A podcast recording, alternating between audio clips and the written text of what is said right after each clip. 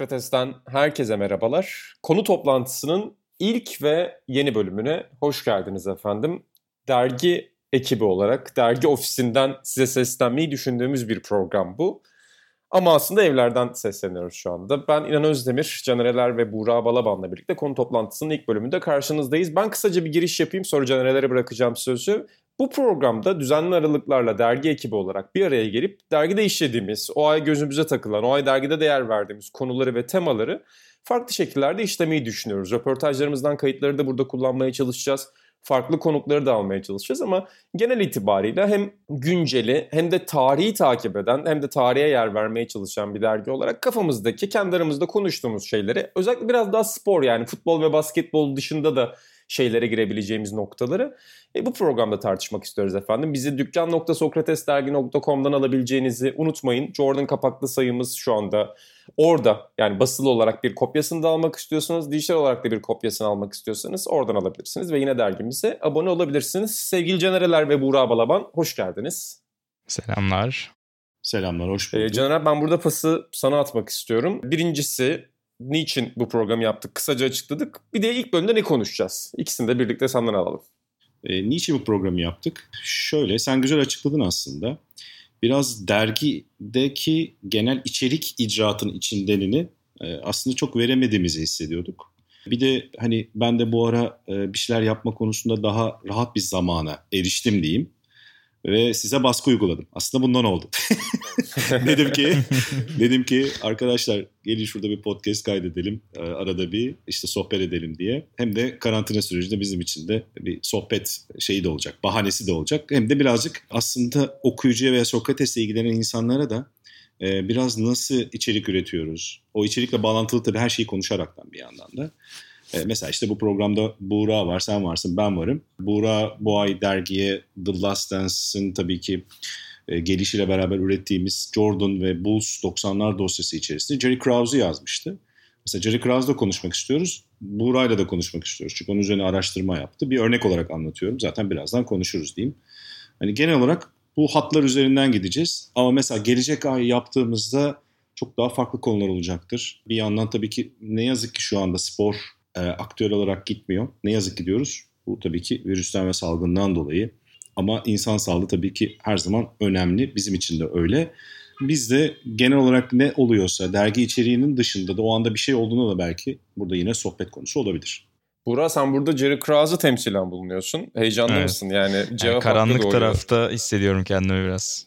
Terry Crews çünkü yani zaten öncesinde de hani belgesel öncesinde de hep e, kötü anılan bir figürdü aslında ve belgeselle beraber de hani oradaki büyük figürler arasında konuşulamayan tek e, kişi tabii ki çünkü vefat etmişti. Bu belgesel çalışmaları başladığında 2017'de Jerry Krause hayatını kaybetti. E, çok aslında izlerken hep şunu düşündüm. Keşke olsaydı. Yani çünkü bir karşıt görüş gerekiyor gibi. Yani Jordan olsun, Reinsdorf olsun hep belli bir çizgide zaten hikayeleri anlatıyorlar.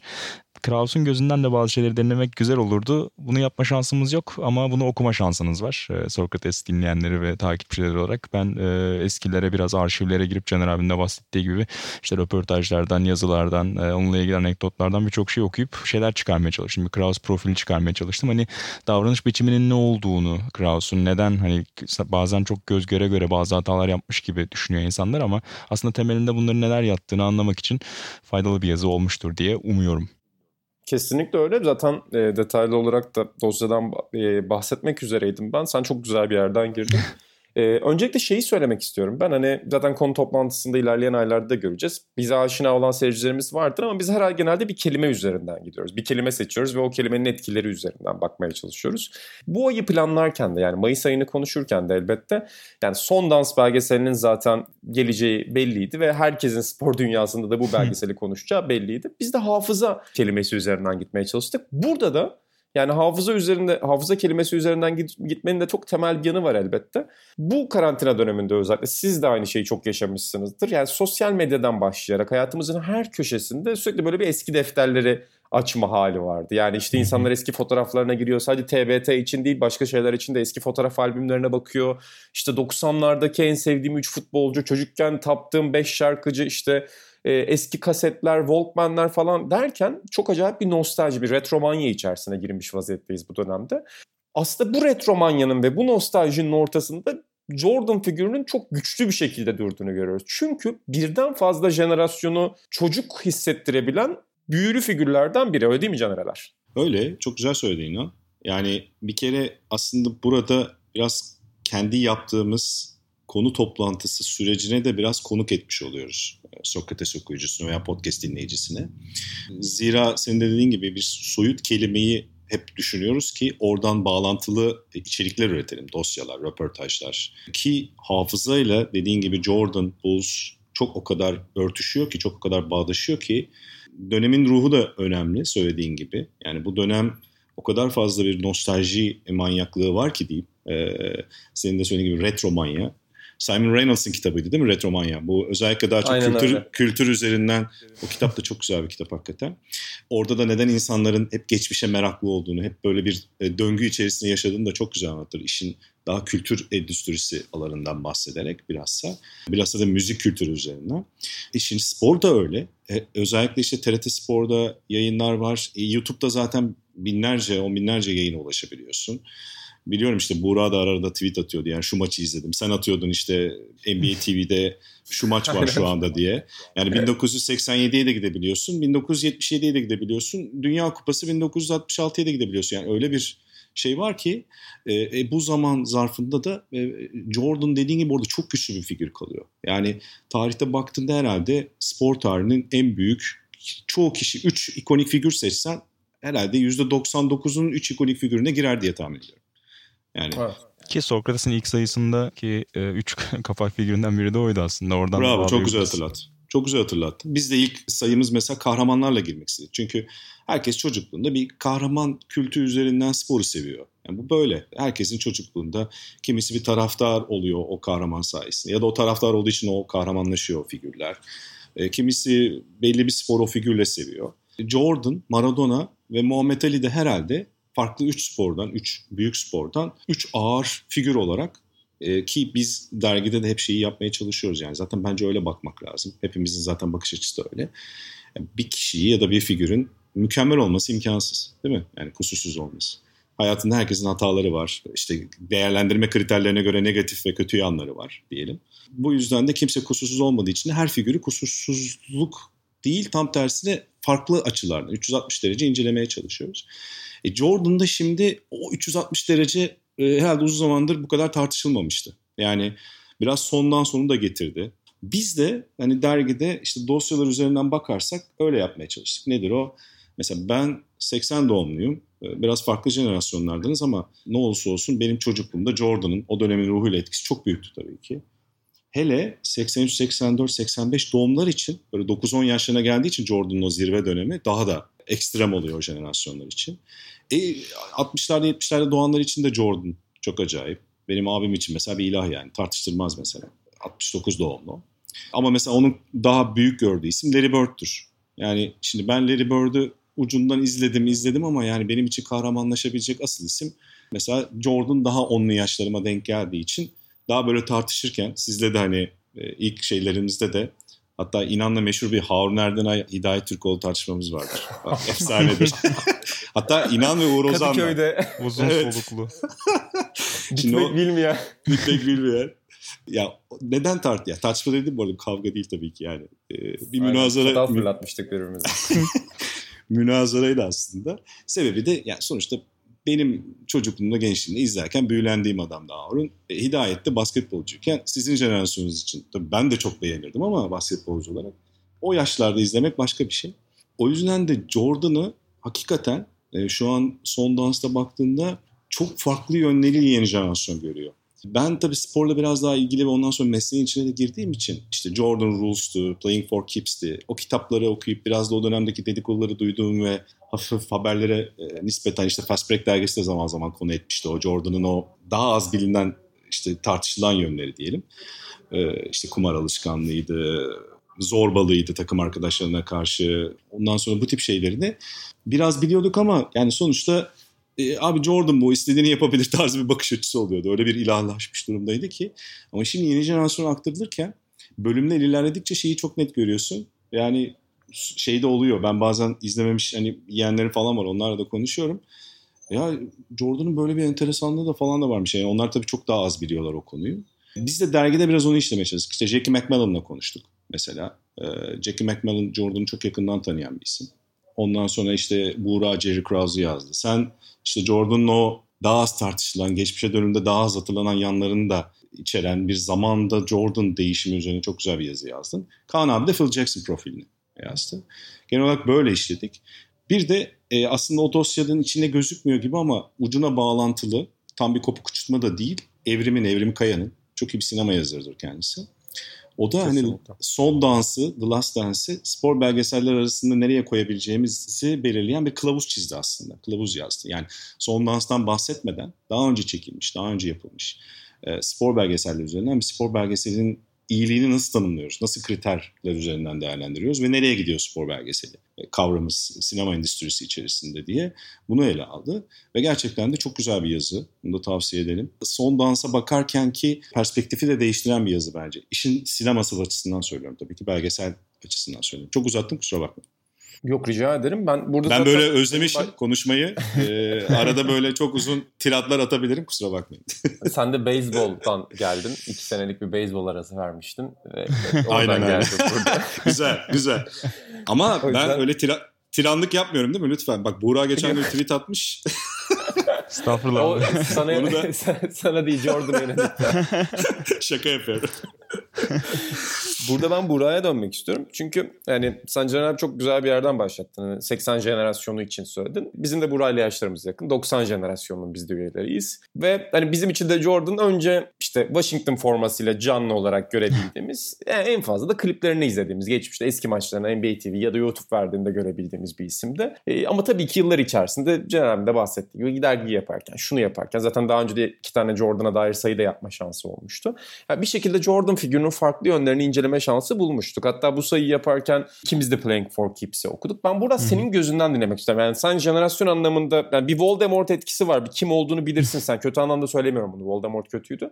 Hani her e, sohbetin içerisinde ismi anılmadan da olsa o sohbetin bir parçası oluyor. Biraz bir gölge gibi spor tarihi tartışmalarının içerisinde devam eden bir figürdü. Muhtemelen o gölgeleşmenin de etkisiyle zaten bu kadar sert ve büyük bir belgeselle geri dönüş yaptı. Senin için belgeselden önceki bakışınla belgesel sonrası bakışın arasında bir fark var mı? Sence bu belgesel özellikle bizim jenerasyon için nasıl bir anlam ifade ediyor? Yani bir referans noktası diye herhalde özetleyebiliriz. Dediğin gibi biz canlı işte 80'ler ve 90'ları canlı şekilde izleyemedik belki. Daha çok küçüktük 90'larda. Ama hep bir referans noktası vardı. İşte Kobe altın çağındayken hep işte Jordan'a özenirdi. Jordan gibiydi. Acaba öyle olabilir mi denmişti. LeBron zirveye yaklaştığında, zirveye çıktığında, inanılmaz şeyler başardığında hep kıyaslanacağı nokta belliydi. Ve muhtemelen ileride de yani birçok iyi yıldızın dönüp dolaşıp takılacağı nokta Michael Jordan'da. Onun biraz işte bahsettiğin gibi hani o derginin önceki sayılarını hazırlama süreciyle de beraber çok fazla aslında okuyup araştırdığımız için özellikle ilk 3-4 bölümde Twitter'da da yazmıştım ben. Hani çok yeni bir şeyle karşılaştık mı diye sorarsan aslında çok da değil. Çünkü o döneme dair çok fazla külliyat var haliyle. O dönem yazılı basının çok daha aktif olduğu, çok daha derin profillerin, derin kitap yazılarının çok daha yaygın olduğu dönemler. O yüzden de Jordan'a dair bir şeyler okumak istediğinizde, iyi ya da kötü taraflarını görmek istediğinizde çok fazla kaynak vardı. Özellikle biz tam da Last Dance başlamadan önce aslında sayı, yeni sayı hazırlıklarını tamamladığımız için bolca tekrar okuma yapıp hafızamızı da tazelemiştik. O yüzden de aslında birçok belgeselde gördüğümüz hikayenin e, az çok ipuçlarını biliyorduk yani. Belki belgeselde 4-5 farklı isim onu anlatıyor ama biz onu iki farklı kişiden zaten okumuştuk senin de söylediğin gibi. E, o anlamda müthiş bir şaşkınlık yaratmadı. Öte yandan tabii ki hani Amerikan basınının biraz İngilizlerde de bu var tabii ki. Özellikle arşiv tarafında ne kadar kuvvetli olduğunu görmek çok etkileyici. Yani 80'lerin başına giden ya da hatta oyuncuların küçüklüğünden bahsederlerken daha da eskilere giden dönemde ne kadar net fotoğrafları, ne kadar net lisede oynadığı basketbol maçının ne kadar net arşivine ulaşılması falan hep beni işte Amerikan ve İngiliz yapımlarında en çok etkileyen taraf olarak o ortaya çıkıyor bana kalırsa. Burada da daha etkileyici olan taraf o kötü Jordan kısmı ki zaten bunun sinyallerini biraz vermişti. Kendisi de söylüyordu ya Last Dance'i izledikten sonra beni insanlar çok sevmeyecek, e, benden nefret edecek diye. Yani bu evet, orası güzeldi o cümle. İlginçti. Benim aslında beklediğimden daha az tepki aldı. Hani özellikle 7. ve 8. bölümde işte bir liderlik şeyi çiziyor Jordan. Liderlik portresi çiziyor ama şimdi bir yandan zaten o dönemin en iyi oyuncusu olduğuna dair bir tartışma yok tarihin de en iyisi olduğunu birçok insan kabul ediyor zaten. Yani böyle bir yeteneğin var. Yanında çok çok iyi bir destek kadrosu var. Zaten hani farklı bir liderlik rotası da çizse kendisine Michael Jordan muhtemelen zirveye çıkacaktı yani. O takım yine şampiyonluklar kazanacaktı çok yüksek ihtimalle. Bunu tek yolmuş gibi göstermesi ve insanların da işte bakın liderlik böyle olur işte kazanmak böyle olur demesi bana biraz açıkçası kaygı verici geldi. Sizin de görüşlerinizi merak ediyorum bu konuda. Bu bana biraz şeyi hatırlattı. Bu Walter Isaacson'ın Steve Jobs biyografisini okuduğumda da aynı hissedinmiştim. Yani Steve Jobs'a dışarıdan baktığında ki etkileyiciliğiyle özellikle çocuk aklımızda bizim için müthiş bir etkileyiciliği var. Hı-hı. Baktığında aslında telefon yapan bir adam gibi düşünüyorsun ama herif dünyayı değiştiren bir adam. Yani şu anda hayatlarımızı en çok etkileyen icatların birçoğunun arkasında var. Ama o kitapta Apple ofisinde yaşananları okuduğumda ulan demiştim yani böyle mi oluyor acaba? Hani böyle mi iyi iş yapmak lazım? Öyle yaşanmaz. Belki de bu figürlerin istisnalığını kabul etmek lazım. Yani istisnadan bir örnek ve bir emsal teşkil etmek çok zor. Zaten Jordan yeteneğine sahip olmak gibi bir şey yok. Hatta işte bu David Halberstam'ın kitabında çok güzel bir bölüm vardı. Belgeselde onu Phil Jackson anlattı mı ya da anlattı da kestiler mi bilmiyorum ama Jordan emeklilik konuşması için ilk ona geldiğinde beyzbola gitmeden önce şey diyor yakın çevresine. Ya Phil bana kal dese kalabilirdim. Film benim üzerinde böyle bir ikna ediciliği var diyor. Hı-hı. Phil Jackson ona orada şöyle bir ifade kullanıyor. Sen diyor hani ben sana kal ya da git herhangi bir şey söyleyemem ama şunu unutma. Çok istisnai bir şeye sahipsin. Yani insanları mutlu etme, dünyayı değiştirebilme konusunda tarihte atıyorum Da Vinci, Einstein gibi insanların sahip olabildiği bir şeye sahipsin. Sakın bunu unutma ve sakın insanlardan ve kendinden aldığın bu keyfin ne kadar büyük olduğunu aklından çıkarma gibi çok güzel bir ifade kullanıyor. Ama Phil Jackson bile o ifadesinde neyi vurguluyor? Ortada çok istisnai bir örnek var ve istisnai bir örnekten bir emsal çıkarmak hakikaten çok zor. O yüzden de senin dediğin gibi yani Scott Burrell'la ilişkisi, Steve Kerr, Will Purdy bütün bunlarla yaşadığı yumruklaşmalar, şunlar bunlar şey gibi bir mesaj vermesin tabii ki. Yani genç basketbolcular son dansı izleyip hani e, NBA'de 6 şampiyonluğu kazanmanın yolunun takım arkadaşlarını yumruk, yumruklamak olduğunu düşünmesinler. Yani o çok farklı bir yeteneğin, çok farklı bir karakterin e, tezahürü elbette. E, Can sen neler düşünüyorsun? Şöyle ya dediğin gibi biraz bu tip figürler tarihte sadece sporda değil, sanat alanında da, belki politikada liderlik anlamında. Yani liderlik kelimesi veya bir e, grubu bir insan grubunu, topluluk olur bu, işte bir müzik grubu olur, bir işte basketbol takımı da olur. Çeşitlendirebiliriz yani bunu. Ve hepsinin arkasında da şey var, o liderlikte farklı liderlik tarzları var. Sonuçta bunun için bu kadar çok liderlik kitabı da yazılıyor. Yani kişisel gelişimin herhalde en çok yazılan kavramlarından bir tanesi diye tahmin ediyorum uzun yıllardır. Ve baktığında da bu tip Jordan gibi biraz da kazanmaya çok odaklı. Yani hedefe çok odaklı ama hedefe giden süreci de çok didik didik eden, mükemmeliyetçi, detaycı dahi denen e, grupta. Dahi diyorum çünkü bunu biraz aslında sen Playing for Keeps'ten örnek verdin. Orada şey de var. Harry Edwards'tı yanlış hatırlamıyorsam. Tarihteki Kaliforniya Üniversitesi'ndeki bir sosyolog. Hem de siyah toplumun tarihiyle ilgili özellikle bir uzman. Şey onunla konuşuyor işte David Halberstam Berkeley Üniversitesi'nde. Şeyden bahsediyor yani öyle bir aslında etkisi var ki Jordan'ın. Kendisi özellikle bu işte siyah toplumla alakalı sorunlarla yeterince ilgilenmedi. Buna işte günümüzdeki sporcular kadar çok farkındalık yaratmadı dense de Harry Edwards şey diyor yani öyle bir şey söylemesine gerek yoktu. Zaten yaptıkları o toplum için bir yükseliş hikayesi diyor. Onları yukarı çekti diyor. Sadece basketbol takımı değil. Hatta tarihte Gandhi, Einstein, Michelangelo öyle aynı yere koyuyorum ben diyor mesela Michael Jordan'ın etkisini ve dahilik istisnasını, senin de bahsettiğin istisnayı örnek olarak söylüyorum. İnsan potansiyelinin hani zirve noktalarından bir tanesi olarak bahsediyor. Ya tabii bu yolda da Buran dedikleri de var, senin de söylediklerin var. Tek bir liderlik tarzı var mı? Yok ama baktığında da bunun gibi örnekler yani Jordan tek örnek değil. Mesela yakın jenerasyon daha bilebileceği bir figür olarak ki kitabını da tavsiye ederim. Alex Ferguson var mesela. Yani illa bir futbolcu veya şey basketbolcu, sporcu değil. Aynı zamanda teknik direktör ya Phil Jackson gibi bir koç da bir lider. Ki Phil Jackson'ın yaklaşımı mesela daha farklı böyle bir sert katı yaklaşımdansa işte Pippen'la olan ilişkisi. Mesela Rodman bölümündeki Phil Jackson iletişimi ne kadar güzeldi değil mi? Yani hı hı. Rodman'ın onunla ne kadar kendini rahat hissetmesi. İlla dürtüleri harekete geçirmek için o şekilde davranmak gerekmiyor. Buğra'ya orada katılıyorum. Ama Jordan diyor ki yani ben buyum diyor.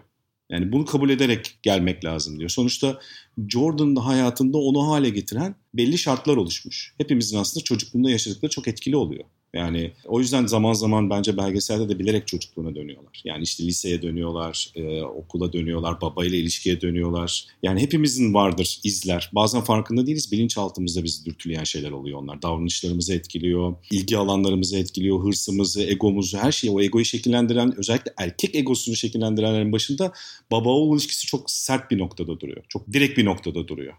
Ve onu çok ya da okulda yaşadığın şeyler de çok farklıdır. Yani bir lise hayatı denen ya da lise bullying'i denen bir mevzu var. Yani Amerikan e, sinemasında yani inan da örneklerini verecektir. Çok işlenmiş bir şeydir yani özellikle. Ve o orada işte bir popüler olmak, olmamak, kendini göstermek, göstermemek bunlar hep çocukların hayatını şekillendiren unsurların başına gelir. Jordan'da belli ki işte mesela bu en son bölümde şey vardı. Üç kez ceza alıyor mesela okuldan. Belli ki orada o kadar yani oralara inilse belli detaylar da var. Keep Playing for Keeps'te de biraz iniyor. Jordan Rules'ta da biraz iniyor ama ya da işte belgeselde de biraz gidiyor ama Jordan'ın sonuçta oluşturan bir yol var. Artık o yaştan sonra değişmesi çok zor. Evet şu anda belki geçmişe baktığımda daha farklı bakıyor. Zaten konuşmasında da görülüyor. Yani ben o bahsederken ağlarken 7. bölümün son 3 dakikası herhalde ne bileyim çok saçma bir 3 dakikaydı. Etkileyicilik açısından söylüyorum. Yani pozitiftir negatiftir etkisi o ayrı mesele. Mesela Alex Ferguson'ın da demin örnek verdim yarıda kaldı. Bu şey etkisi çok fazla. Korkmak, korku. Yani insanları yönlendirmek bu şeyde de çok konuşuluyor işte davranış biliminde de işte siyasilerin de çok kullandığı bir şey. Yani bir liderlik ederken o korkuyu kullandığınız zaman insanları tabirimi mazur görün hizaya getirmek mi ya da kendi tarafınıza getirmek anlamında söylüyorum. Mesela şeyler bahsediyor işte ben birkaç şeyinde de okumuştum. Roy Keane keza bunda bir örnek. Bunu da en son şey örneğini vermişti. Galiba Beckham'la bir röportaj yaptılar ya da Paul Scholes yani Keane'in o soyunma odasında yarattığı korkuyu anlatıyor. Ama sahada onları hep diri tuttuğunu. E, Ferguson'la keza biliyorsunuz Beckham'ın kafasına krampon atan adam yani. Hani oralarda da acayip hikayeler var. Ve Manchester United'ın nasıl bir hegemonya kurduğunu, nasıl bir hanedanlık kurduğunu, galiba 9 sezonda 7 şampiyonluk elde etmişlerdi Premier Lig'in ilk dönemlerinde, 90'lar ve 2000'lerin başında. Yani saçmalık. Ama bu nasıl oluyor? E, o tarz bir liderlikle oluyor görebildiğimiz kadarıyla. Mesela Klopp daha farklı bir lider. İşin futbol tarafına gidersek teknik direktör olarak. E, öbür tarafa bakıyorsun Tim Duncan mesela Jordan'dan daha farklı gözüküyor. Ama anlatılan hikayeye göre Larry Bird de o kadar zorba olmayan bir insan değilmiş mesela. Yani takım arkadaşlarının sertliğini, takım sertliğini, agresifliğini yukarı çekmek için onun da idmanlarda ve genel davranışlarında o yüzden işte Jackie McMahon da mesela ona yaptığım röportaj şeyi anlatıyor. Birbirlerini çok iyi anlayan bir ikiliydi diyor. Yani Jordan da Larry Bird'e, Bird de Jordan'a hep saygı duydular diyor. Özellikle şey derler ya hep e, sözünü... İstediğiniz zaman araya gelin bu arada. Yok yok kesin ben çünkü bazen dalabilirim. Ee, Lütfen kesin. Kevin McHale'la ilişkisinde de hep yani bugün bile Larry Bird'e en iyi takım arkadaşın kim diye sorduklarında Kevin McHale demiyor bazı röportajlarda. Çünkü Kevin McHale'ın ne kadar büyük bir yetenek olduğunu düşünmesine rağmen Kevin McHale onun kadar çalışmadığı için, e, onun kadar evet, antrenman aynen. yapmadığı için e, Kevin McHale'ın asla o potansiyele ulaşmadığını düşünüyor. Yani bahsettiğimiz adam NBA tarihinin yani Kevin McHale zaten Bird NBA tarihinin en büyük 5 oyuncusundan biri. Yani Kevin McHale de evet. 30 oyuncusundan biridir NBA tarihinin. Ama Kevin McHale'le de o zamanlar sorduklarında yani sen niye Bird kadar çalışmıyorsun dediklerinde benim bir hayatım var diyor. Yani senin söylediğin gibi herkesin liderlik yapma ve herkesin işini halletme biçimi birbirinden farklı. Jack McMullen e, güzel bir şey yazmış. Bu her bu arada iki bölümden sonra bir değerlendirme yazıyor Sports Illustrated'da. Evet, çok güzel yazılar hepsi. Ve nefis yani. Hani böyle ve bir iki saat sonra falan çıkarıyor inan o yazıları. Yani tabii evet. çok hakim olduğu için bu arada orada anlatılanın detayına da hakim olduğu için zaten yani ya da anlatılmayana da hakim olduğu için kendisi. Yani sonuçta mesela Dream Team bölümündeki hikayenin asıl yazarı o zaten. Yani bütün o hikayeyi kitaplaştıran Dream Team hikayesini. Bu son 7-8'i yaptığı yani değerlendirdiği yazısında da şeyden bahsediyor. Bu Jordan'ın sahnesi var ya acayip konuşuldu. Elinde beyzbol sopası, ağzında soyunma odasında e, BJ Armstrong'un o Charlotte Hornets serisindeki hareketini değerlendirirken bir sözü var. Nefis yani işte orada hani Al Capone'a benzetmiş hafif. yani şimdi e, yani tabii orada kameraların çektiğini de biliyor bu arada Jordan. Mesela onu aslında birazcık da şey içinde yapıyor olabilir. Yani çekiliyor, belki yayınlanır falan. Ne bileyim belki o dönem için sonuçta Untouchables örneğini vermiş hatta. Al Capone örneğini verirken bu arada ondan veriyor. Yani bir Untouchables Kevin Costner ve Sean Connery'nin oynadığı film 80'lerin sonu ben çok severim bu arada. Orada Al Capone karakterini Robert De Niro canlandırır. Şey diyor hatta Robert De Niro'nun beyzbol sopası bir sahnesi var. Oradaki o şeye mesaj verişini canlandırmış diyor. İşte orada polise mesaj veriyor. Burada Jordan rakibe mesaj veriyor. O enteresan hakikaten. Hep aklıma şey geliyor. Godfather filmde meşhur at kafası mesajesi vardır ya yatak kafası yani. yani Jordan'ın o şeyi var. Zaten yani anlatılıyor bölümde işte hep sürekli bir dürtü var. Yani onu sürekli provoke eden bir şey var. Ve bunu da seviyor. Hatta bence en güzel hikaye. Onu anlatıp size pası vereceğim. Bana çok ilginç geldi çünkü. Ee, ben bilmiyordum mesela hikayeyi. David Aldrich'in anlattığı. La Bradford Smith hikayesi. Hmm. Yani mesela o hikaye uyduruyor, uyduruluyor kendisi. Yani öyle bir şey yapmıyor La Bradford Smith bu arada. Phil Jackson'ın hatta bu konuda biraz Jordan'a şey yaptığı söyleniyor. Yani bununla ilgili bir mevzu var falan. Hani kendisini motive etmek için böyle bir hikaye de Phil Jackson'la falan konuşup şey yapabiliyor. O, çok acayip geldi mesela bana. Yani enteresan. Yani beğenirsin beğenmezsin. O kendini bir motive etmek için bulduğu kanallar çok acayip gerçekten. Böyle gerçekten yani belgeselin en ilginç detaylarından biri o Labrador Smith hikayesiydi. Burada zaten başta sen dediğin yere sana pas atacağım. E, Caner sen de fikirlerini merak ediyorum o konuda. E, şimdi hakikaten de ilk dört bölüme baktığımızda Bad Boys, Rodman ya da işte Jordan'ın giriş hikayesi, Jordan'ın üniversite yılları, Dean Smith'le ilişkisi derken bir toparlama gibiydi. Ki genel itibariyle zaten belgeselin ben ilk bölümden itibaren bu niyetini anlamıştım. Hani Jordan külliyatına biz yeni bir şeyler eklerizden ziyade Jordan külliyatını en derli toplu en etkileyici şekilde nasıl anlatırız kaygısı güttüğünü düşünmeye başladım zaten ilk bölümden itibaren ama arada böyle yeni güzel ufak detaylar var. İşte Caner abinin bahsettiği o eğer bu yolla yapmak istemiyorsanız bu yolla yapmayın. Benle oynamayın. Hani işte keselim burada diye bitirdiği o gözyaşı döktüğü, liderliğini anlattığı sahne gibi böyle çok ufak detaylar var. Senin yeni olarak en beğendiğin ya da ufa, hoşuna giden yeni ufak detaylar nelerdi belgeselde? Yani ilk akla evet Labrador Smith geliyor. Çünkü orada hani kendi uydurma tarafı muhtemelen onu basına da işte sızdırıp onu büyük bir hikayeye çevirip ya biraz kendi personasını yaratma konusunda da aslında dönemin çok ötesinde olduğunu görüyorsun Jordan'ın. Yani artık buna çok alıştık. Hani LeBron için çok kullanılır ya o anlatıyı yönetme kısmı. Tabii ki basındaki yakın çalıştığı insanlarla sürekli bilgi alışverişinde olduğu kişilerle beraber anlatıyı, etrafındaki o personayı kendi yönetir. Bunu en iyi yapanlardan biri geçtiğimiz aylarda kaybettiğimiz Kobe'di tabii ki. Hem oyunculuk döneminde hem de oyunculuğu bırak bıraktıktan sonraki aktif kariyeri sonlandıktan sonraki dönemde gerçekten çok çok iyi yönetiyordu. Yani kendi imajının nasıl olması gerektiğini ince ayarlarına kadar çok çok iyi yönetiyordu. Yani Jordan'da da onu görüyorsun. Hani bugünle kıyaslasan mesela bugünkü bu sosyal medya çağında orada yaptığı o kusurlar diyelim işte mesela kumar alışkanlığı mesela takım arkadaşları olan problemleri. Tüm bunlar şu an daha mı zor olurdu yönetilmesi? Muhtemelen daha zor olurdu. Onu da hatırlamak lazım. Yani biraz dönemi de çok çok iyi kullandığını söyleyebiliriz bence. Bu anları medya üzerinden yöneterek. Senin bahsettiğin şey çok önemli gerçekten. Yani verdiğin Kobe örneği de öyle sporcuların bir anlatı, hikaye anlatıcısı olarak ilk örneklerinden biri Hı-hı. aslında Michael Jordan. Yani tabii ki daha önce de spor tarihinde Muhammed Ali de aslına bakarsanız yani Muhammed Ali bu ekolü başlatan şey. Spor yazarlığının sporda ne kadar önemli olduğunu ilk anlayıp kendi hikayesini sadece dövüşçü olarak değil hikaye anlatıcısı olarak konumlandırması, hep etrafında spor yazarları olması çok önemli. Jordan da Hatta çok erken fark ediyor bunu. E, Muhammed Ali bir de yanında fotoğrafçılarla falan gezen bir adam. Yani bütün o çekilsin sürekli görüntüsü ve o hikayeyi görselle de desteklemeye çalışıyor değil mi? Yanlış hatırlamıyorum. Aynen öyle ya. Zaten hem hikaye anlamında hem fotoğraf anlamında öyle ve işte yani Kobe bunun son örneği Burak'ın bahsettiği gibi Kobe'nin kariyerindeki karanlık sayfa dediğimiz şey herkesten daha net. Dergimizde de bunu konuşmuştuk daha önce. Ama bütün bunlarda yani sporcular artık sadece bir sporcu olarak görülmüyorlar. Sporlarını icra edenler değil. 84'ten itibaren daha Jordan lige girer girmez kendisini zaten bir ayakkabı ikonu, bir kültürel ikon, bir Spike Lee'nin reklam filmi çektiği bir yıldız olarak konumlandırıyor. Belgeselin bence güzel taraflarından biri de o popüler kültür toparlamasını iyi yapması. Yani Jordan'ın Madison Square Garden'la ilişkisi üzerinden Spike Lee ve reklam filmlerine bakabiliyoruz. Jordan'ın basketboldan ve artık şöhretten bıkmasını bile bir sette aynı replikleri tekrar ettiği bölümde anlayabiliyoruz. O çok etkileyici. Yani o Jordan ya. mitinin kültürel tarafını da çok güzel anlatmışlar. Evet e, iyi hatırlattığından hemen araya gireyim aklıma gelmişken. David Falk bunu çok iyi anlatıyor. Meşhur menajeri. Zaten tüm kariyerindeki en etkin role sahip isimlerden bir tanesi Jordan'ın ki bunu da belgeselin belli noktalarında görebiliyorsunuz. E, ve Falk şeyi anlatıyor yani hani onu daha ilk yıllarından itibaren bir takım sporcusu değil de bir bireysel sporcu olarak konumlama vizyonu o çok özel mesela. Ona dair çok derin fikrim yoktu.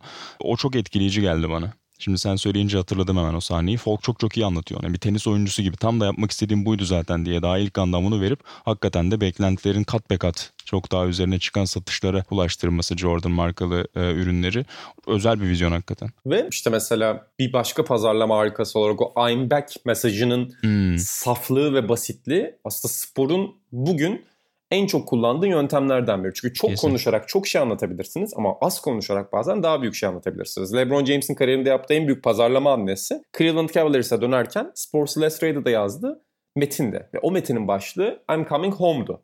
Yani Hı-hı. bu mesajların basitliği işte ya da Just a Kid from Akron mesela en çok kullandığı onun slogandır kendini anlatırken. Hı-hı. Bu mesajların basitliği de aslında Muhammed Ali ve Michael Jordan'ın sporda açtığı yerden geliyor. Yani Muhammed Ali I'm the greatest ilk mesela GOAT tartışmasını dünyada yaratan sporcudur. Michael Jordan da kendi markasının nerede susacağını ve nerede konuşacağını çok iyi ayarlayan biri ve belgeseli belki de bu kadar etkileyici yapan şey de özellikle hem yeni jenerasyonlar için hem de eskiler için yani Jordan'ın o dile olan hakimiyeti, markasına olan hakimiyeti ve rakiplerine olan hakimiyeti. Zaten o Kesin öyle. Yani sahadaki detaycılığın dışında sağ dışındaki her konudaki detaycılığı da müthiş bence. Yani dediğiniz gibi. David Falk zaten herhalde benim hayatta duyduğum ilk menajer ismi olabilir ya. Yani düşünüyorum. Yani ilk süper menajer de olabilir bu arada büyük ihtimalle. Yani sonrasında Art Talon falan bir sürü menajer geldi falan da işte zaten şu an artık sporcular kendi menajerlik şirketlerini kuruyorlar. O da acayip bir şeye dönüştü. Ee, işte şeyler giriyor. Rap şey sanatçılar falan işte Jay-Z. Daha öncesinde biraz Ama, boks dünyasında otur çok kuvvetli, güçlü evet, evet. promoter figürleri ee, işte şey, var tabii. Don King mesela. Don King. Aynen öyle. Ama tabii orada biraz aslında onlar şey de oluyorlar. Menajer artı maç aracısı gibi bir şey de oluyor. Doğru. Yani. Para yiyici. Bir yandan lig de oluyorlar. Her şey oluyorlar evet. Aynen aynen. Negotiator falan da oluyorlar yani. Şimdi basketbol tarafından söylüyorum bu arada. Diğer sporları kastetmedim bana yanlış anlamayın. Yoksa futbolda da mesela bizim bayram tutumlu Doğru. vardı mesela. Efsane. Doğru. Meşhur e, Barcelona'nın Mercedes bayisi ve ama bütün Barcelona futbolcuları Cruyff'un kankası olarak bayram tutumlu. ama şimdi basketbol tarafına bahsedersek ilk duyduğumuz hani büyük onun çevresinde oluşan o şey e, müthiş. Yani işte annesinin orada şey var. Jackie McMullen anlatmıştı da ben atmak zorunda kaldım. Biraz kısalttık, kısalttım orayı. Şeyi anlatmıştı işte David Falk'la konuşuyor. Zaten biraz anlatıyor onu röper şeyde de belgeselde de o kısmı. David Falk hani annesiyle babasına diyor. Ben ikna edemiyorum. Hani Nike'dan iyi teklif geldi. Siz ikna edebilirsiniz diyor. Hakikaten biliyorsunuz annesi devreye giriyor. Yoksa bütün spor e, marka tarihi değişecek. Yani Adidas'la anlaşacak. Aynen öyle. Ve yani çok acayip bir şey bence. Ve bütün şeyi değiştirecek ya. Bütün görünümü. Jordan'ın bir marka belki olmayacak. Çünkü Air kelimesi daha çok Nike'la anılan bir kelime o zaman. Zaten Air Soul'dan anlatıyor. E, Nike'da e, orada biraz geçmiş ama hakikaten Steve Prefontaine ve işte onun antrenörü Bill Bowerman'la Oregon eyaletinde bildiğiniz atletizmden, koşudan çıkan bir marka. Bir hakikaten de koşu ayakkabılarıyla bilin. Evet. Tom Hanks'in meşhur bir filmi vardır yani ayakkabısının teki kaybolur Nike ayakkabısı şeydir o koşu ayakkabısıdır yani. E, kırmızı ayakkabılı adamdı galiba filmin adı unuttum şimdi. Yani e, o kadar koşu ayakkabısıyla özdeşleşen bir marka. Dediğin gibi tamamen Jordan o yüzden hiç algı yok. Düşünsene bizim için şu an Nike dendiğinde benim çocukluğumda evet ilk ben şey yaptığımda Top Ten'ler çok meşhur. Ya ben hatta hep ilk Top Ten almak isterdim. Top Ten yani Nike'ın şeyi yoktu 80'lerin sonu falan o kadar. Hani Türkiye'de de hiç basketbol ayakkabısı olarak esamesi okunmazdı. Jordan'la beraber Nike'ın tamamen Türkiye'de de çocuklar işte basketbol oynayan altyapıdaki insanlar Jordan'a e, ya da işte Nike'a yönelmeye başladı. O zaman daha Jordan markası tam olmamıştı. Ya o değişimin oradan hani tarihte velev ki yaparız ya biz de arada. İşte bir kere şey Hı-hı. yapmıştık. Rotario'nun topu çizgiyi geçseydi ne olurdu Galatasaray Werder Bremen. Doğu Yücel yazmıştı ondan sonra o günü. Yani burada da bu çok daha büyük bir velev tabii. Yani dünya spor tarihinde, e, marka tarihinde, markalaşma, global işte Walter Lafever'in de güzel bir kitabı vardır. Bu küresel markalaşması Michael Jordan'ın onun üzerine. Ekonomi bir inceleme. Velhasıl orada şey de var detay. David Falk North Carolina Üniversitesi Dean Smith'le arası iyi. Ve hatta ilk sporcuları bireyselleştirmeye çalışırken Patrick Ewing'le de çalışıyor bu arada. Biraz orada adamın e, şeyiyle de alakalı. Gelecekle ilgili vizyonuyla bakış açısı hakikaten çok etkili oluyor. Yani Jordan'ın onunla çalışması ve North Carolina arasının iyi olup Jordan'la anlaşması. Yani başka biriyle anlaşsa belki böyle bir şey olmayabilirdi yani Jordan için. Dediğiniz gibi David Falk'un etkisi çok büyük. Sonra çevresinde oluşan işte Curtis Polk var mesela. David Falk'un yardımcısı ve Jordan'ın bütün o business'ını, işlerini yöneten adam. Jack McCallum da ondan bahsetmiş. Hatta bu e, 93'te basketbola ilk ara verdiğinde veda ederken ki şeyi orada bence cümle çok güzeldi yakalamışsınız. Çok, İsa'nın, çok İsa'nın son yemeği Last Supper gibi yani dizilmişler diyor. Hakikaten müthiş bir benzetme. Ya o benzetme çok klişeleşti şu an ama o zaman için 1993'te muazzam bir benzetme. Ve hakikaten ona benziyor. Hakikaten Last Supper yani sanki Jordan işte vedası. ee, orada da David Falk'un etkisini falan çok net görüyoruz. Bir de Tim Grover etkisi de orada çok iyi. Yani ilk bireysel antrenörle çalışmak. Yani Jordan'ın bence spora getirdiği en enteresan şeylerden bir tanesi de o. Yani şimdi çok artık alışılmış bir şey. Yazın herkes kendi bireysel antrenörüyle çalışıyor. Hatta işte pick-up game yani beraber basketbol maçı yapıyorlar. İşte Cedi'nin geçen sene Kaliforniya'da gidip LeBron ve Durant ve birçok isimle yapması gibi. Jordan orada da bir mesela enteresan bir geleceği tahayyül ediyor. Yani Tim Grover'ın orada etkisi de müthiş. Zaten onun da bu arada röportajları çok iyi belgeselde bence. Yani o Kesinlikle. hatta Jordan'ın o dönüp antrenman yapma mantalitesiyle ilgili açıklarken gözleri doluyor ya acayipti. Yani ben böyle tüylerim diken diken oldu. Demek ki aralarında çok aşırı bağlılık içeren bir ilişki de var orada belli ki. Ya birbirlerine bir Benim dayanışma noktası olması. En beklenmedik gözyaşı o olabilir abi. Yani hiç beklenmedik abi. bir yerden bir gözyaşı aktı belgesele. Değil mi? Ba- Bana da çok garip geldi inan. Yani e, Aynen. yani enteresan. Bu arada zaten Tim Grover 90'larda da meşhur olmuştu işte Jordan. Sonra zaten Kobe'ydi falan derken bir imparatorluğa dönüştürdü. Bir sporcu fitness geliştirme imparatorluğuna dönüştürdü işi. Bu arada son yani kapatmadan önce size iki figürü sormak istiyorum. Belgeselin kilit olan iki figürü. Buğra özellikle Jerry Krause'dan sen biraz girişte bahsetmiştin ama yani belgeselin belli açılardan her belgesel gibi anti kahramanlara ihtiyacı var tabii ki. Belgesel ilerledikçe anti kahramanları genelde Jordan'ın rakiplerinde buldular. Yani o senaryodaki o çatışma öğesini yaratmak için. işte Dragster bir bölümde geldi. Patrick Ewing bir bölümde geldi. Isaiah Hiçbir geldi. figür yokken işte LaBradford Smith geldi. Sürekli böyle bir anti kahraman var ama ilk bölümlerde temel anti kahramanımız Jerry Krause'du. Hatta bütün anti kahramanlar Jerry Krause üzerinden temelleniyor zaten. Yani Dan Marley bile e, gariban bir anda kendisini belgeselde buldu Jordan'ın rakibi olarak. Sen Jerry Krause'un konumlandırma biçimini nasıl buluyorsun belgeselde? Sonra Caner abi sana şunu soracağım. Scottie Pippen'ın da bence bir konumlandırmasında ilginç bir taraf var belgeselde. Ya evet. Yani en son bu Kukoç bölümünde de biraz bunu gördük. Yani belgesel Scottie Pippen'a hem hakkını veriyor hem de Scottie Pippen o kadar kompleks bir figür ki yardımcı erkek oyuncu olarak onu tam olarak işlemek de mümkün değil. Yani Scottie Pippen'a ayrı bir belgesel yapıp onun zihnini anlamak belki çok daha mantıklı. Kesinlikle. Kesin öyle ya. Yani onu son birkaç bölümde çok sık düşündüm. Çok da az görüyoruz aslında. Yani Pippa'nın o takım için, o dönem için ağırlığını düşündüğünde e, yine biraz az görüyorsun. Tabii ki Jordan odaklı bir belgeselde e, anlaşılabilir bir miktarda ama bir miktarda da şeye üzülüyor insan yani. Ulan burada bile adamın hakkı verilemiyor yani. Hani burada bile adamcağızı az görüyoruz diye. Bir miktar böyle üzüldüm. Krause'a dönmek gerekirse evet yani Kraus hep bu takımın dağılmasındaki temel faktör olarak anlatılan bir e, isim. Takıma 85'te katılıyor Chicago Bulls'a. Bir önceki yıldan Michael Jordan takımda ama takımın geri kalanının tamamını Jerry Krause topluyor 85'ten itibaren. Ve bu parçalar da şu an mesela baktığımızda hani ilk 3 şampiyonun önemli bir parçası. John Paxson örneğini verebiliriz. Paxson hani evet çok değerli bir parça ve önemli bir ilk 5 oyuncusu. Ama 85'te takıma katılacağı zaman Paxson ligde kalıp kalmayacağından şüpheleri olduğunu anlatıyor. O dönemki yazılara dönüp baktığınızda. Hani böyle tek yıllık kontrat peşinde koşacağını beklerken Jordan'ın etrafında böyle bir gardın topla çok fazla oynamasa da alan açabilecek bir gardın önemli olacağını öngörüp Krause bu adama John Paxson'a 3 yıllık bir kontrat veriyor mesela ki o zaman için epey uzun bir kontrat olduğunu söyleyebiliriz bu tür rol oyuncusundan bahsederken. Sonrasında meşhur 87 draftta işte Horace Grant olsun, Scottie Pippen olsun bu adamları çok çok uzun süre izleyip hatta draftta değerleri artmaya başladığında birçok takas görüşmesi yaparak birkaç adım yükselip Pippen'ı çekmeyi başarıyor mesela. Yani yaptığı hamlelerin %90-95'i çok çok başarılı ki hani özellikle draft e, işin içine girdiğinde hala böyledir. Çok sık konuşulur. Bir yazı turaya benzetilir. Yani her zaman doğruyu bulmanız hiç kolay değildir. Ama buralarda çok çok başarılı bir yönetici görüyoruz. Yani 10-13 yıl boyunca çok başarıyla e, işini yapan bir yönetici görüyoruz. Son dönemi daha yönetebilir miydi? Belki ama bunun da kaynağını anlamak için biraz işte çocukluğunu, biraz Jerry Krause'un nasıl yetiştiğini, hep boyuyla dalga geçildiğini görüyoruz zaten her bölümde. Özellikle Jordan ve Pippen e, merkezli olarak sürekli bir dalga geçme durumu var. Bu aslında Krause için yeni bir şey değil. Yani çocukluğundan itibaren bir azınlık olarak yetiştiği için yazıda detaylarında bahsettim okuyanlar anlayacaktır.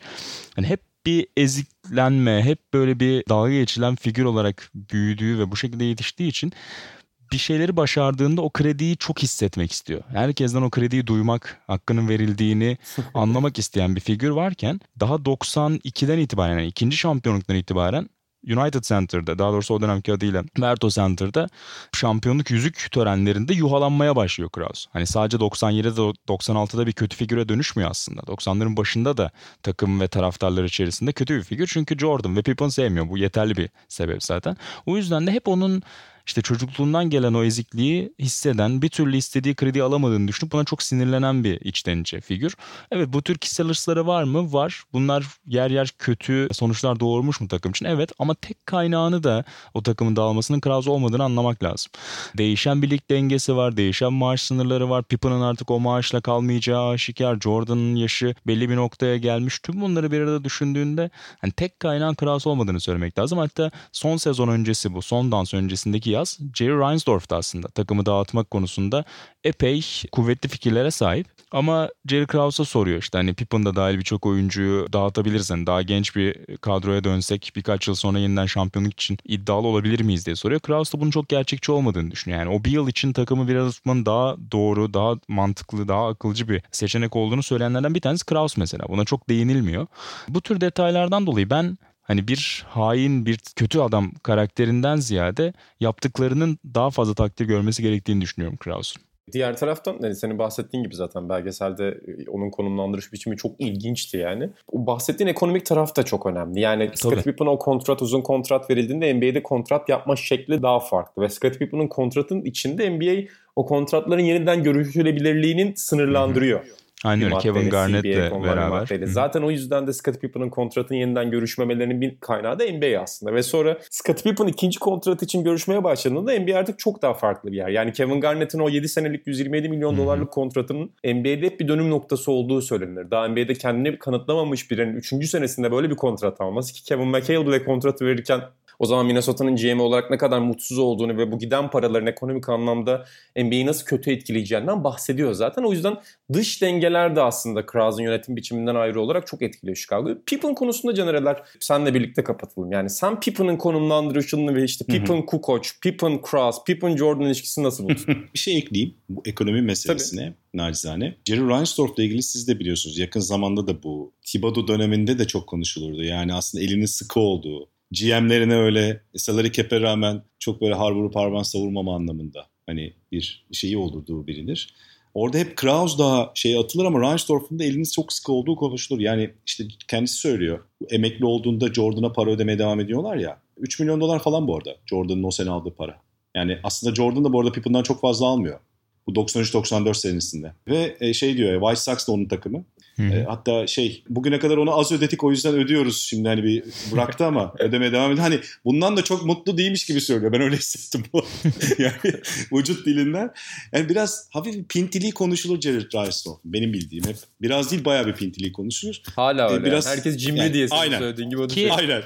Ki yani Kraus'un bu kadar kötü anılmasının nedenlerinden biri de abi senin bahsettiğin o Reinsdorf'un cimriliği aslında. Hep e, oyuncu evet. menajerleri evet. onu anlatıyor yani. Önce Kraus'u yolluyormuş görüşmelere. Kraus böyle mümkün değil. Hep böyle bir yarı fiyat söylüyormuş falan filan adamları bezdiriyormuş. Sonrasında Reinsdorf giriyormuş. Hani kendi kafasındaki zaten figüre yakın bir şey söyleyince oyuncu menajerleri de aa süper oh sonunda falan deyip hemen atlıyormuş o figür. Aslında kendisi o Kraus'u biraz yumruk torbası, kum torbası gibi kullanıyor. Şey diyorsun aslında biraz kendi kamuflajı gibi kullanıyor yani. Tabii tabii. Ya evet onu hissediyorsunuz zaten. Burada şey şanssızlığı çok fazla tabii. Jerry Krause'un maalesef hayatını kaybetmiş olması ve hani burada kendini geçmişten görüntülerde bazı söyledikleri var ama konuşamaması yani.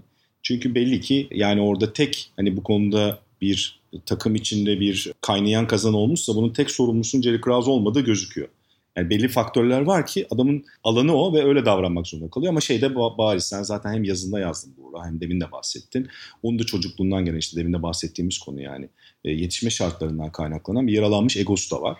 O yaralanmış hmm. ego ile beraber şey yapabiliyor. Bu tip onunla ilgili işte Jordan'la şeyin de böyle lisede hani çocuklarla dal geçer gibi e, yani Amerikan filmlerindeki dal geçen işte o hafif zorbalığa doğru giden şekilde Jerry Krause sürekli fiziksel durumun üzerinden espri yapma. Tabii kendi takım arasında bir maço ve testosteron ortamı ya orası. O her zaman olabilen bir şey de seviyesi ve dozajı önemli. O biz onun bir kısmını görüyoruz. Belki daha farklı şeyler de oldu ve aralarında o gerginlik daha da arttı. Hani o psikolojiyi kaldırmak da kolay değil Jerry Krause için.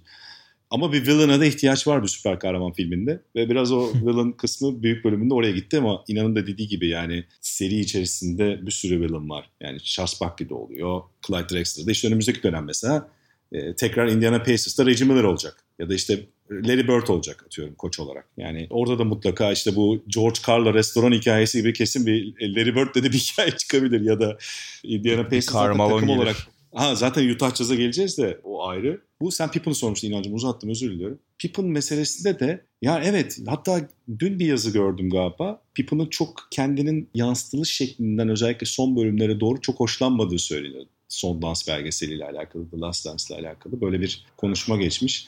Biraz Dennis Rodman'ın o konuda bir cümlesi var. Yani insanların ne dediğini çok önemseyen birisi Pippen. O yüzden de hani diyor benim gibi önemsemese rahat edecekti diyor. Ondan sonra bence güzel bir cümle bu arada hala önemsiyor diyor. Boş vermesi lazım diyor. Pippen diyor. Tarihin iyi basketbolcularından biri diyor mesela. Hani bu tip şeyleri önemsememesi lazım diyor. Hakikaten Pippen'la ilgili hep süper pozitif bir yan var. İşte o oynadığında mesela o şey bölümü çok iyi. Jordan ilk emekli olduğunda takımın lideri olup üçgen ucumun hani şey anlatıyor da çok güzel. Üçgen ucumun asıl oynanışı bu işte paylaşarak ondan sonra gerçek bir modern basketbol gibi oynuyorlar aslında. E Kukoc da gelince stretch four gibi oynatıyorlar zaman zaman yani alan açan dört numara. E, hatta bu Indiana Pacers serisinde çok iyi hatırlıyorum. Kukoc'un çok kritik bir rolü vardı. Şimdi önümüzdeki bölümde muhtemelen ele alınacaktır. O dört numara oynadığı bölümler efsane mesela. O kadar etkili oluyor ki Indiana Pacers'a karşı o sert katı işte Dale Davis, Antonio Davis e, gibi sert oynayan oyunculara karşı. Velhasıl hani Pippen'ın oradaki rolü ayrı ama Pippen'ın iki tane bence konusu var. Bir hep Michael Jordan'ın gölgesinde ve onun e, şeyinde kalıyor. Sonra Portland dönemi bence değeri anlaşılıyor birazcık. Daha ilk gittiği dönemde hemen takımı neredeyse NBA finallerindeki o takım da bu arada kaç 120 milyon dolar mı harcamıştı o takım? O takım da acayiptir. Paul Allen'ın şanssızlığı. Neyse o da ayrı konuşuruz bugün.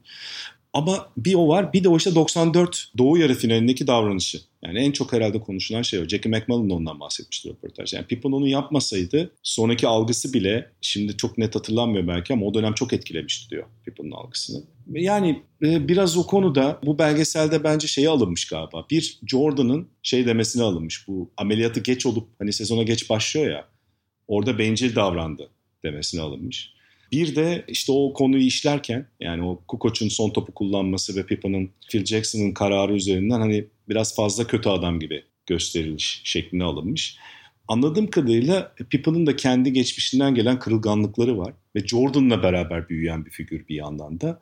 Bu aslında Kobe'nin ilk Shaq'la yaşadığı şey gibi biraz. Yani e, Shaq'ın gölgesinde bir Kobe, sonra kendisi ileride bir başka bir takımla iki şampiyonluk daha kazanıyor. Asıl Kobe'nin orada bir kendini ispat etme durumu var. Pippen'la Jordan arasında öyle bir ilişki yok belki. Yani Shaq'la Kobe gibi bir takım içi kavga dönüşen tam tersine birbirine destek olma durumu var. Her halükarda. Beraber işte golf oynamaya gidiyorlar falan dışarıda da takılıyorlar yani. Ama belli ki içten içe Pippin'i orada bir egosunu da yaralayan ve tüketen bir şey olmuş. Yani onu çok net görüyorsun. Hep böyle bir belgeselde konuşurken de o yardımcı rolde kalmanın aslında benim yeteneklerim bunun üstündeydiği herkese bir türlü anlatamamanın. Çünkü o dönemi izleyenler için çok da anlaşılabilir ya da sizin gibi basketbol tarihine meraklı olup tekrar izleyen yeni jenerasyon için de çok anlaşılabilir ama Pippen denince hep Jordan'la anılıyor. Aslında Pippen karakter olarak çok özel bir karakter. Herkes söylüyor işte Steve Kerr de söylüyor. Birçok basketbolu söylüyor. O olmasaydı bazıları dayanamayabilirdi diyor. Mesela o baskıya, Jordan'ın yaptığı baskıya. E, Tabii. Steve Kerr'ın anlattığı bölüm çok iyi bence. Takımın bir arada e, Jordan sizin, da önemli. Aynen Jordan sizin kalbinizi söküp alırdı diyor Steve Kerr. Jackie McMullen anlatıyordu bir röportajında. Burada da anlatmış olabilir. Pippen gelir tam o olaydan bir süre sonra gelir sırtınızı sıvazlar. Size ne olduğunu anlatır. Aslında Jordan'ın bunu sizi önemsediği ve sizin daha iyi oynamanız için yapıyoryu anlatır. O minvalde bir şeyler söyler ve o minvalde sizle konuşur. Ve ondan sonra yolumuza devam ederdik diyor Steve Kerr. Bence o çok önemli bir dengeleyici unsur olduğunu görüyorsun. Yani Pippen öyle bir dengeliyor ki orada. Müthiş hakikaten. Bir tek ben Pippen Jordan meselesinde Pippen'ı da hani Jerry Krause dürtüsü çok şey yapıyor. Orada Jordan onu şey yapmış mıdır bilmiyorum, gaza getirmiş midir bilmiyorum ama bu Tony Kukoc meselesi. Yani orada da işi mafyavari çözüyorlar ya 92 olimpiyat oyunlarında. Aynen öyle. Ya adamcağız o da çok diyor acayip. ya hiç haberim yoktu ne olup bittiğinden ben normal tanışırız diye gittim diyor ya garibim Kukoc.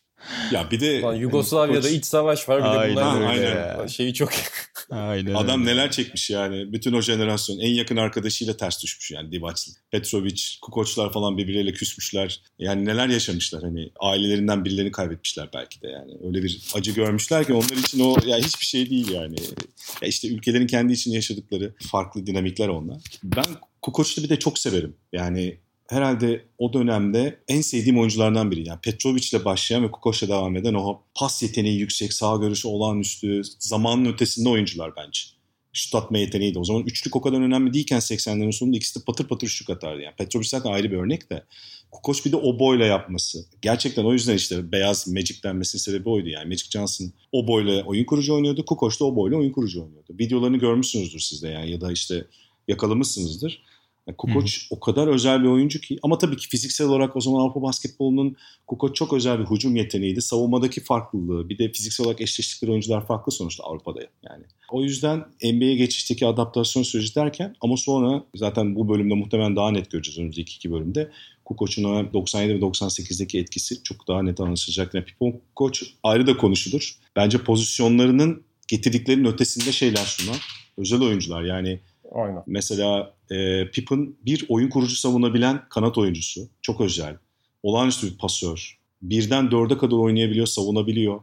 E, şu an herhalde oynasa switch konusunda delirtirdi bir takımı. Yani switch yapmak isteyen için bulunmaz bir nimet. E, Kukoc modern dört numaranın herhalde tanımı. Yani Ryan Anderson bile ekmek yedi bu basketboldan. Sadece üçlük attığı için dört numarada hem de ne ekmek yedi değil mi kontrat olarak? Ya bile diyorum bu arada küçümsediğim için söylemiyorum.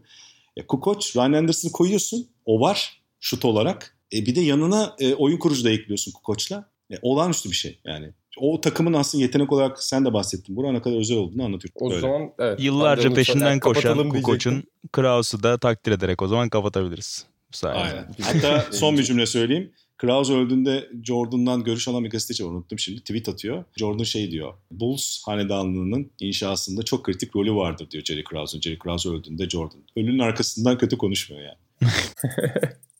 Şeyi de söyleyelim bu arada. Zaten siz de dinlerken fark etmişsinizdir zaten. Son iki bölümden önce konuşmuş olduk ama belgeselin büyük çoğunluğunu izlemiş olduk zaten. Son iki bölümde de spoiler vermeyelim izlemeyenler ve bilmeyenler için. Ne olacağı az çok belli zaten. O yüzden çok teşekkür ediyorum ben size. Ben İnan Özdemiş, Canereler ve Burak Balaban'la birlikte son dans üzerinden ilk konu toplantısını bitirmiş olduk. Cem Pektor'ya söylediğim sürenin epey uzandığı bitirdik ama son dans istisnasıyla Jordan istisnasından bahsettik. Kendimizi affettirelim efendim. Yeni bölümlere dair de yeni konuklar, yeni konular ve rotasyon içerisinde elbette farklı temalar seçeceğiz. Ee, çok teşekkür ediyorum ben size. Bizi dinlediğiniz için de çok teşekkür ederiz efendim. Dergimizi dükkan.sokratesdergi.com'dan dijital ve basılı olarak alabilirsiniz. Bizi YouTube'dan, Twitter'dan, Instagram'dan ve hemen her sosyal medya hesabından takip edebilirsiniz. Görüşmek üzere. Benim hoşçakalın.